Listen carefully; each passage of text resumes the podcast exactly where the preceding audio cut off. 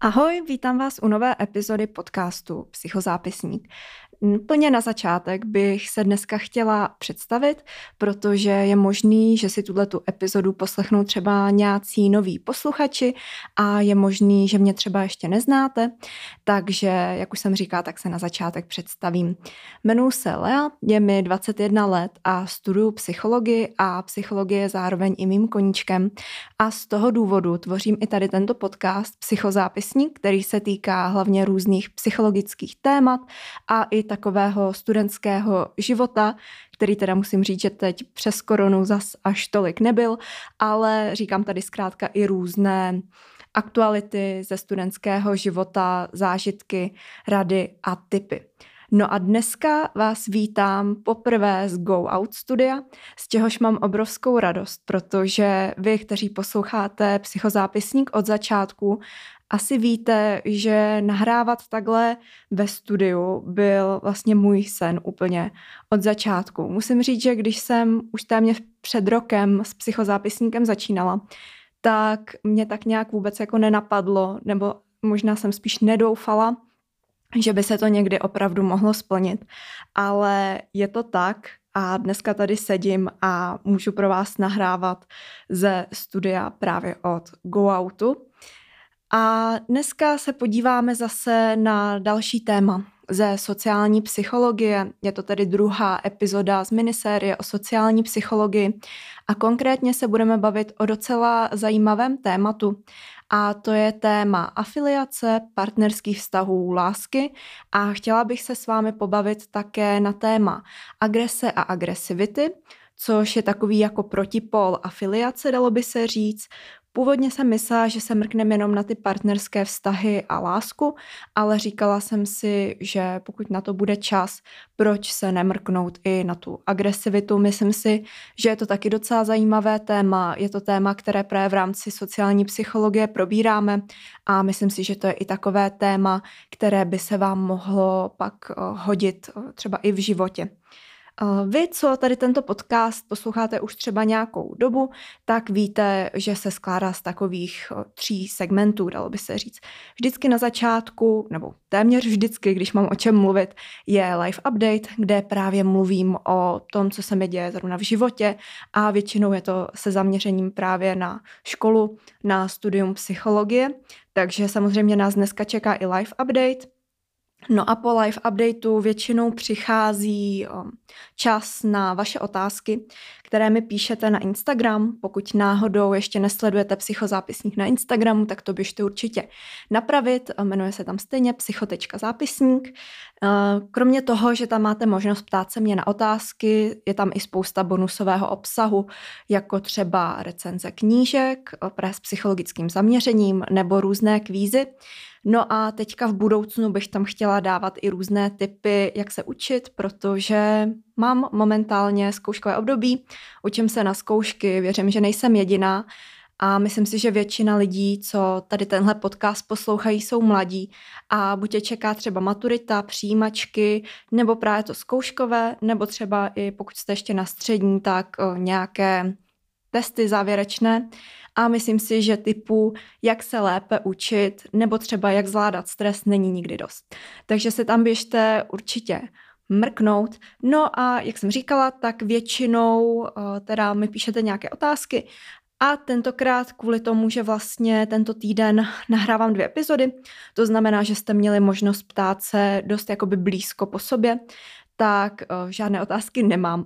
Ale nebojte se, pokud třeba se chcete na něco zeptat, ať už se to týká témat podcastu nebo i něčeho jiného, klidně mi můžete napsat na Instagram nebo si počkat. Eh, téměř před každou epizodou tam dávám možnost ptát se eh, vlastně na cokoliv a jinak i na všechny zprávy odpovídám.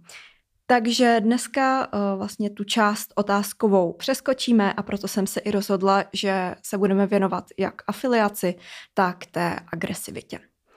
Tak jo, to by byl takový úvod a teď se půjdeme podívat na ten live update. Myslím si, že live update dneska asi nebude úplně dlouhý, úplně obsáhlý, takže pro ty z vás, které třeba tady ta hm, část epizody úplně nebaví, tak ji možná nemusíte ani přeskakovat.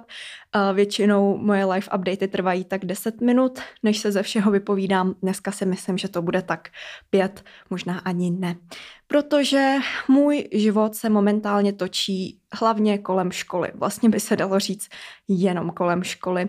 Jak už jsem říkala, tak mám teďka prostě zkouškový.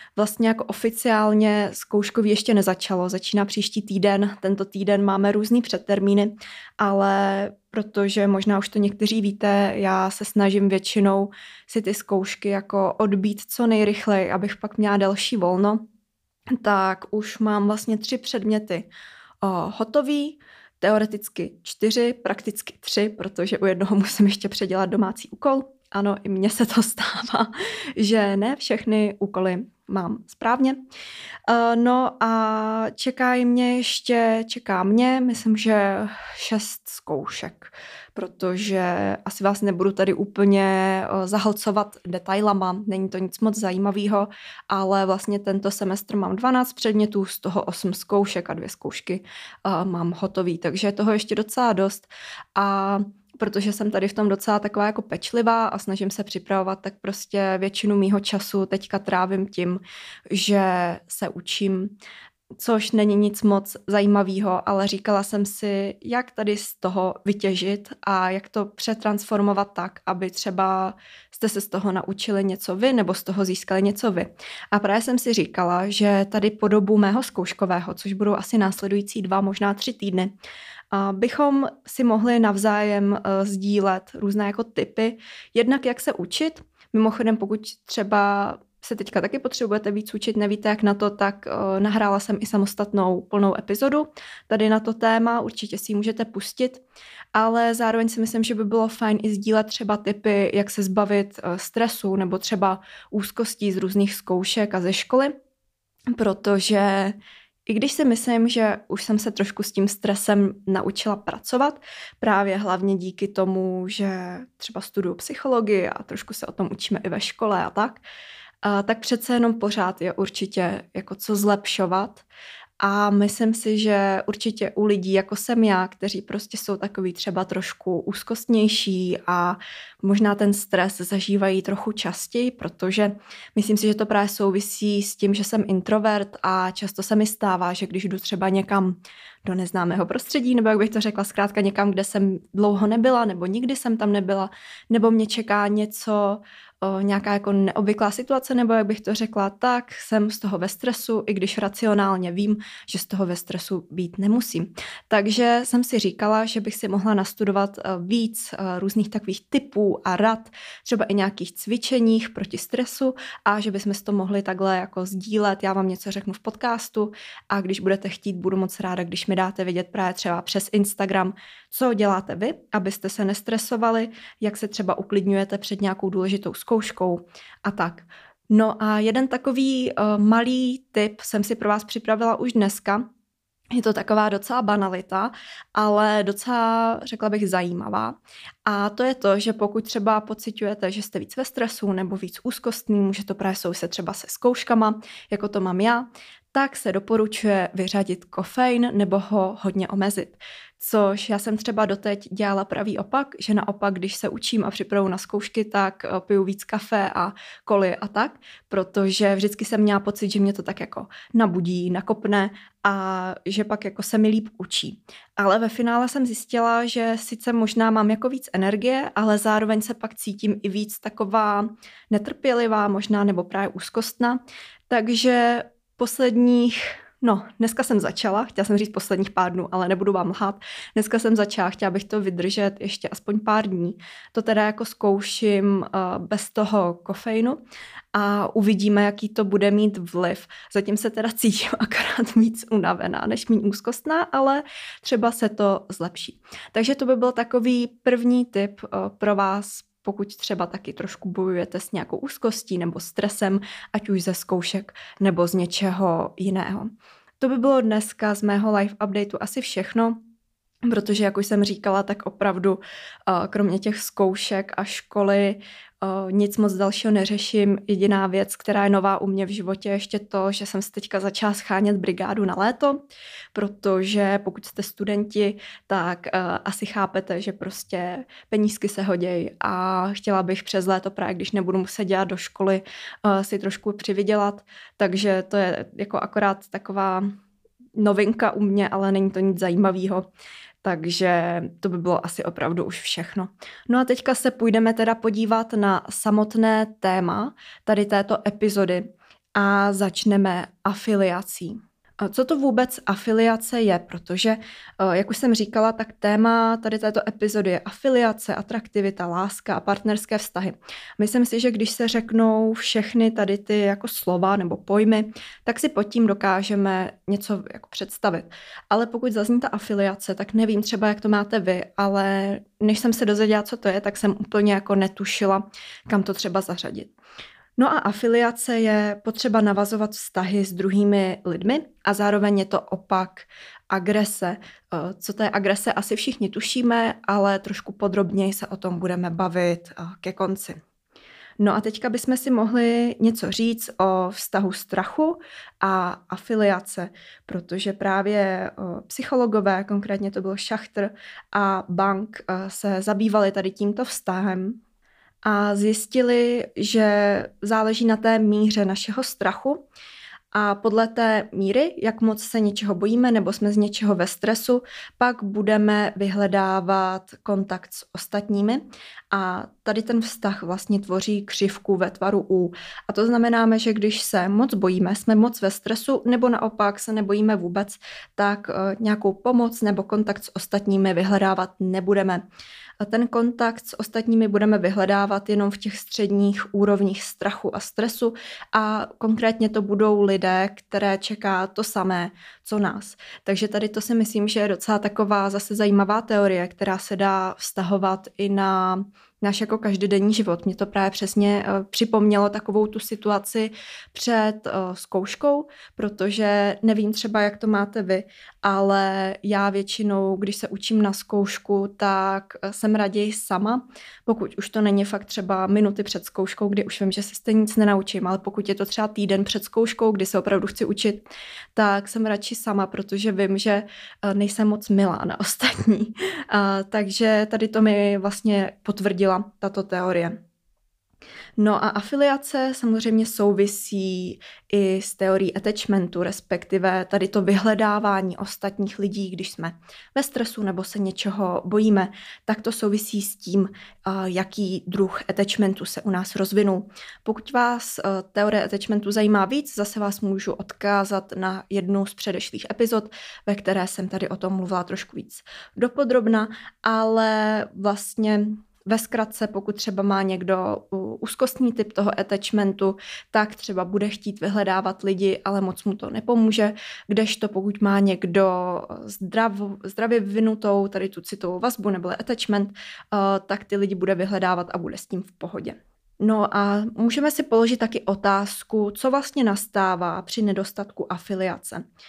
Při nedostatku afiliace, neboli tedy vyhledávání kontaktu s ostatními lidmi, nastane osamělost, což asi všichni víme, co to je, ale já jsem si říkala, že bych vám tady zase mohla říct psychologickou definici, protože mě tady ty definice takovýchhle jako jednoduchých běžných věcí vždycky pobaví.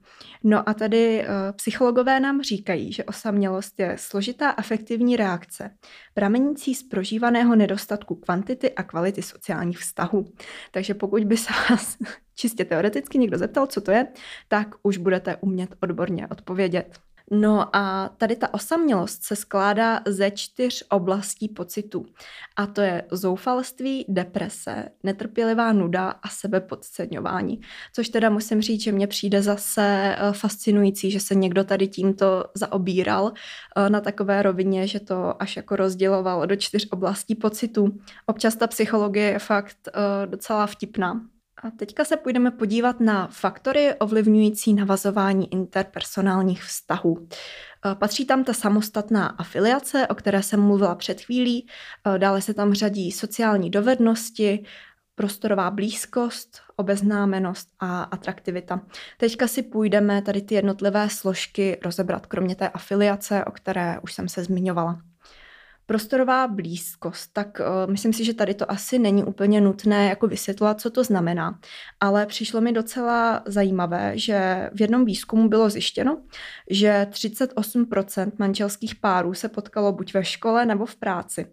A bylo to právě díky tomu, že tam měli vlastně méně překážek uh, k tomu se s někým seznámit, někoho opravdu poznat a uh, právě tam jde i o to, že o lidech, se kterými jsme častěji v kontaktu, tak toho samozřejmě víme víc a snáze odhadujeme nějaké naše společné zájmy a tak podobně. Takže tady to mi přišlo docela zajímavé. No a další faktor eh, toho navazování interpersonálních vztahů je obeznámenost. Eh, tady s tímto pojmem se zase pojí eh, další takový fenomén a to je efekt pouhého vystavení nebo pouhé expozice, se kterým přišel Zion z roku 1968. No a vlastně tady tento efekt říká, že opakované vystavení podnětu vede k utváření postoje známosti a pozitiv, pozitivnějšímu přijetí. Tak teďka to převedu do češtiny pokud se s někým budete častěji výdat. To znamená to častější vystavení nějakému podnětu, nějaká ta častější expozice, tak eh, vám automaticky ten člověk bude připadat jako bližší, aniž byste třeba s ním navazovali kontakt. Nemusí to tak jako v reálu být, vy o něm třeba ani nebudete víc vědět, nebudete ho opravdu jako znát líp, ale už jenom to, že ho třeba budete častěji potkávat, ať už třeba ve škole nebo v té práci, tak vy budete mít pocit, že toho člověka lépe znáte a že je vám bližší. Tak další uh, složka tady toho poznávání lidí, jak už jsem říkala, je atraktivita. Myslím si, že tady to není úplně nějaký faktor, o kterém bych chtěla dlouho mluvit. Uh, atraktivitu můžeme dělat na fyzickou a osobní, tak to je asi jasné, ale je zajímavá otázka, proč vede fyzická atraktivita k tendenci navázat, zna, navázat známost. Tak uh, myslím si, že tady to by mohlo být jako téma nebo otázka klidně na celou epizodu. Ale teďka hodně zrychleně, hodně zjednodušeně. Je to samozřejmě kvůli biologii, kvůli našemu vnitřnímu nastavení, kvůli tomu, podle jakých faktorů si hledáme partnera a samozřejmě tam hraje i roli nějaká chemie, která se pojí i s tou atraktivitou. Zároveň se s tím ale pojí i takový mýtus a to je to, že co je hezké, taky dobré, protože všichni asi víme, že to tak vždycky nemusí být, ale právě už od úzkého nebo útlého věku nás tady to učí, třeba v pohádkách a tak, když přitom to tak vlastně není. Teďka se půjdeme podívat ještě na pár teorií vztahu. Úplně první teorie, kterou jsem si pro vás dnes připravila, je ekonomická teorie, kterou se zabývali Homens, Blau, Thibaut nebo třeba i Kelly. Tady ta teorie říká, že pokud naše výdaje nepřevyšují zisky v tom vlastně vztahu, tak to bude šťastný vztah. Někdy z té teorie říká taky teorie směny nebo bilance, Uh, jestli na tom něco je nebo není, tak myslím, že o tom už si můžeme každý udělat vlastní názor. A další teorie je teorie učení, to je od pánů Birne a Klor, to je trošku modernější teorie a ta říká, že díky pozitivnímu a negativnímu podmiňování uh, partnera se snažíme naučit, jak s námi nejlépe zacházet. Zase si myslím, že na tady této teorii něco může být, asi taky jak v kterém uh, vztahu, ale zase si myslím, že by to nebyla úplně teorie, která by nějak komplexně um, vysvětlovala podstatu třeba vztahů nebo lásky. Další teorie vztahů je kognitivní teorie, neboli teorie rovnováhy. Uh, autor této teorie je Haider a vymyslel ji roku 1958. Tady v této teorii on tvrdí, že nám jde vlastně o to, udržet si nějakou kognitivní stálost a rovnovážné vztahy, což zase si myslím, že asi na tom něco bude. No a úplně poslední teorie, kterou jsem si pro vás dneska připravila, je evoluční teorie, kterou vymyslel Dawkins roku 1989. A tady ta teorie se vlastně snaží vysvětlit nevěru, kdy se zastává hlavně jako mužů, řekla bych, aspoň podle toho, co jsem si nastudovala, a vysvětluje nevěru právě tím, že my jako lidé se snažíme mm, samozřejmě o to splodit potomky a pro muže je nejvýhodnější mít co nejvíce potomků, a tudíž mít je jakoby třeba s vícero ženami a tímto způsobem se snaží vysvětlit nevěru. Musím říct, že tady tu teorii asi úplně jako nemusím, asi úplně nezastávám, i když si myslím, že třeba s těmi partnerskými vztahy a atraktivitou evoluce může souviset. No a pojďme se ještě v rychlosti podívat na lásku, co to vůbec je a jaké máme teorie, které se pojí k lásce. Pokud byste chtěli nějakou zase odbornou definici, tak uh, láska je prožitek radosti, uspokojení, akceptování, důvěry, respektu, porozumění, spontaneity, spolehnutí a opory. Uh, je taky docela důležité položit si otázku, je láska stav, nebo je to vlastně proces, protože v dnešní době se hodně řeší otázka toho, že víme, že láska nebo samotná zamilovanost je spíše proces, eh, hlavně tedy chemický proces, který se děje v našem těle, takže to není asi úplně stav, dalo by se říct. No a teď už se pojďme podívat na nějaké teorie týkající se lásky. Úplně první je trojúhelníková teorie lásky od Stenberga, kterou vymyslel roku 1986 a pak eh, na ní ještě pracoval eh, dál roku 1988. No a on vlastně tvrdí, že kombinací intimity, vášně a závazku se tvoří určité typy vztahu. Takže já vám tady řeknu pár příkladů. Pokud by vás to zajímalo víc, tak vám doporučuji si to vygooglit, protože je tam k tomu přímo takové jako schéma nakreslené. To já vám tady bohužel dneska nemůžu úplně předat. Zkusím vám dát třeba nějaký odkaz do popisku tady této epizody. Určitě se tam mrkněte, kromě tady toho tam dám i nějaký materiály navíc, který by vás třeba mohly zajímat.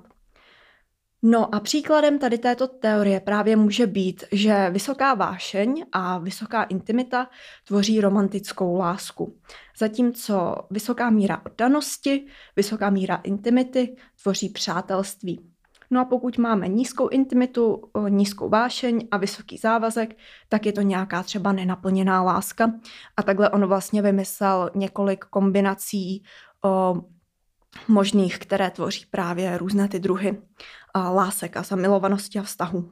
No a Sternberg, jak už jsem říkala, tady tuto teorii pak dále rozpracoval a tu jeho další teorii, dejme tomu, která tady na to navázala, nazval Láska jako příběh a ta vznikla až roku 1998. Takže je to opravdu jedna z modernějších teorií.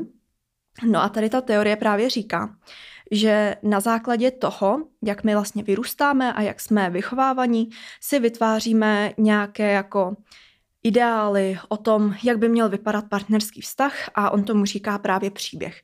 Ten příběh může být komický, romantický, nešťastný, je tam mnoho druhů.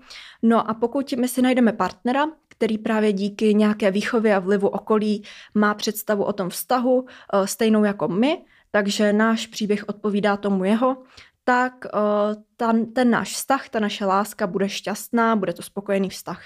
Pokud ale najdeme někoho, kdo má uh, ten příběh, tu formu příběhu trošku jinou, tak tam pak můžou docházet eh, nebo můžou nastávat různé komplikace a bude třeba potřeba, abyste se naučili porozumět tomu příběhu toho druhého a naučili se, co můžete dělat pro to, aby i on byl třeba v tom vztahu šťastný. Úplně poslední teorie, která se týká lásky, o které budu dneska mluvit, je investiční model, který vymyslela Rašaltová a vymyslela ho roku 1983.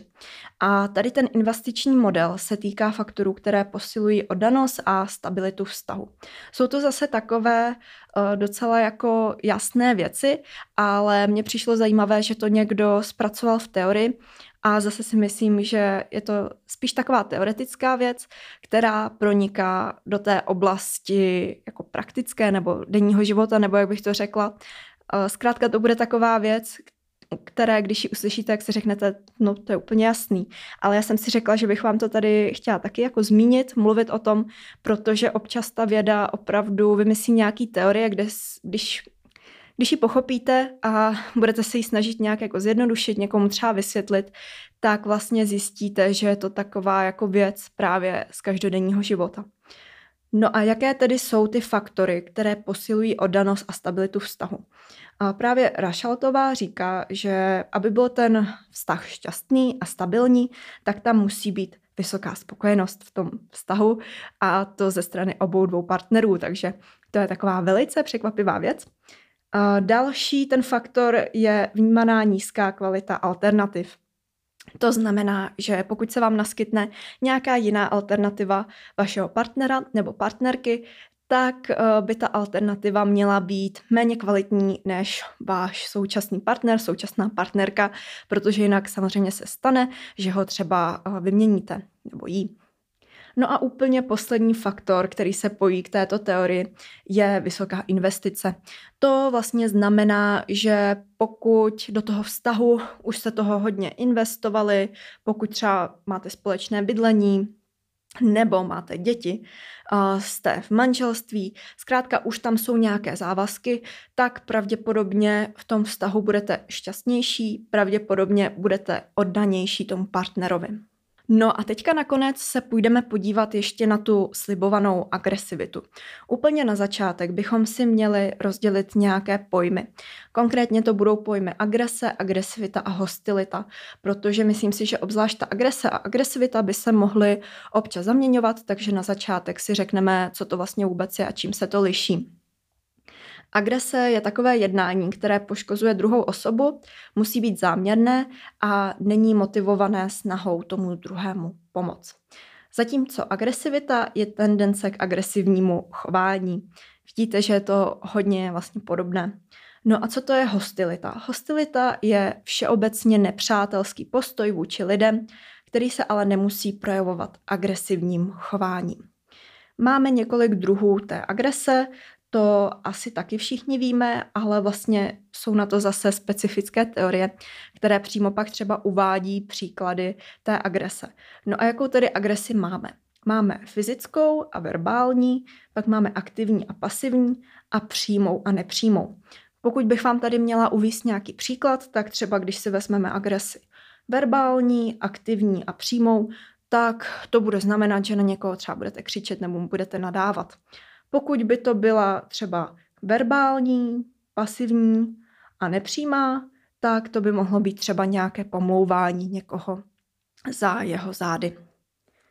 Pak máme také agresi afektivní, to znamená, že se někdo chová agresivně v afektu.